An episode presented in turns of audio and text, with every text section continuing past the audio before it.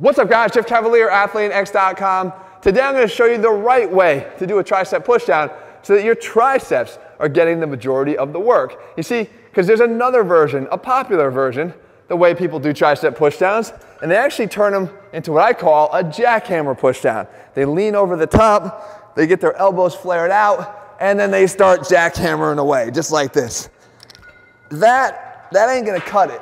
Why? Because as I said, we're actually not really training the triceps all that much there. Yeah, you might be loading the weight up on the stack a lot more than you would on a regular pushdown, but does that mean that you're getting more work done by the triceps? The answer is a definite no. So here's the right way to do it, and I'm gonna explain why we tend to do the other version. The right way is that you wanna get your elbows into your sides and your hands away from your body, okay?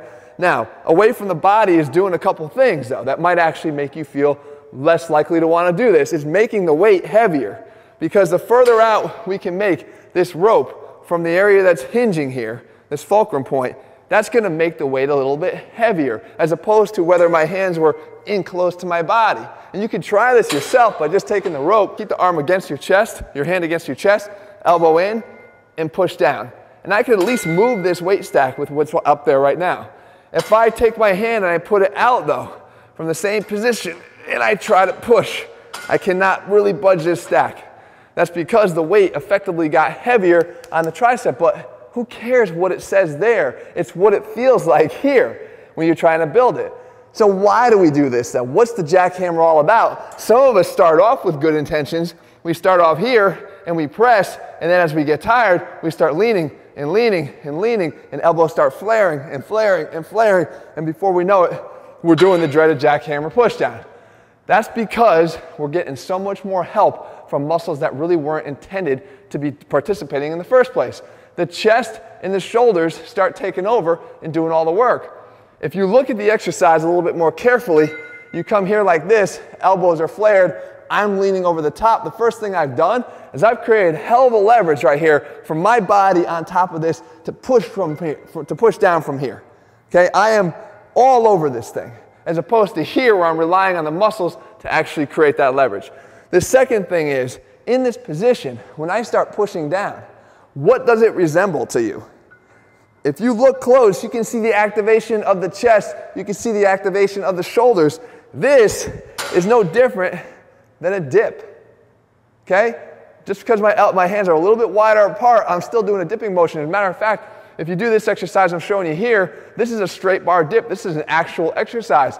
That is literally recreating the motion and the movement at the elbow of what this exercise does. But the ironic thing, and the capper to all of this, is when I do the jackhammer pushdown and I come down, I actually don't even get, most of us don't even get full extension at the elbow. You can see there's still more room to go.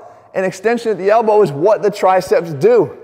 And the final point, because there is another point, is that the long head of the tricep is now in front of the body, and we know in order to fully contract it, we have to get extension of the arm back behind the body. So let's revisit the real way to do it. Don't keep the hands in, get them out, lighten the weight stack if you have to, stick your chest out, and now press down. And now we got a tricep exercise, and now we got the right way to do this exercise, regardless of what the weight stack says. Because I can tell you right now, there's a mini fire going on in my triceps. Now, how far up do you bring it? You want to bring it just to about chest level, but the more important thing is what's going on with the elbows. If the elbows start migrating up, now we start cheating from the other side. Now we got to cheat from the top down, and we don't want that, because we can get the lats cheating, and we can get the abs cheating. We don't want either of those. So we keep it right here, about the level of the chest, and we press down from there. And you can see all the way to the back, the tricep, all the way in the long head is doing the work.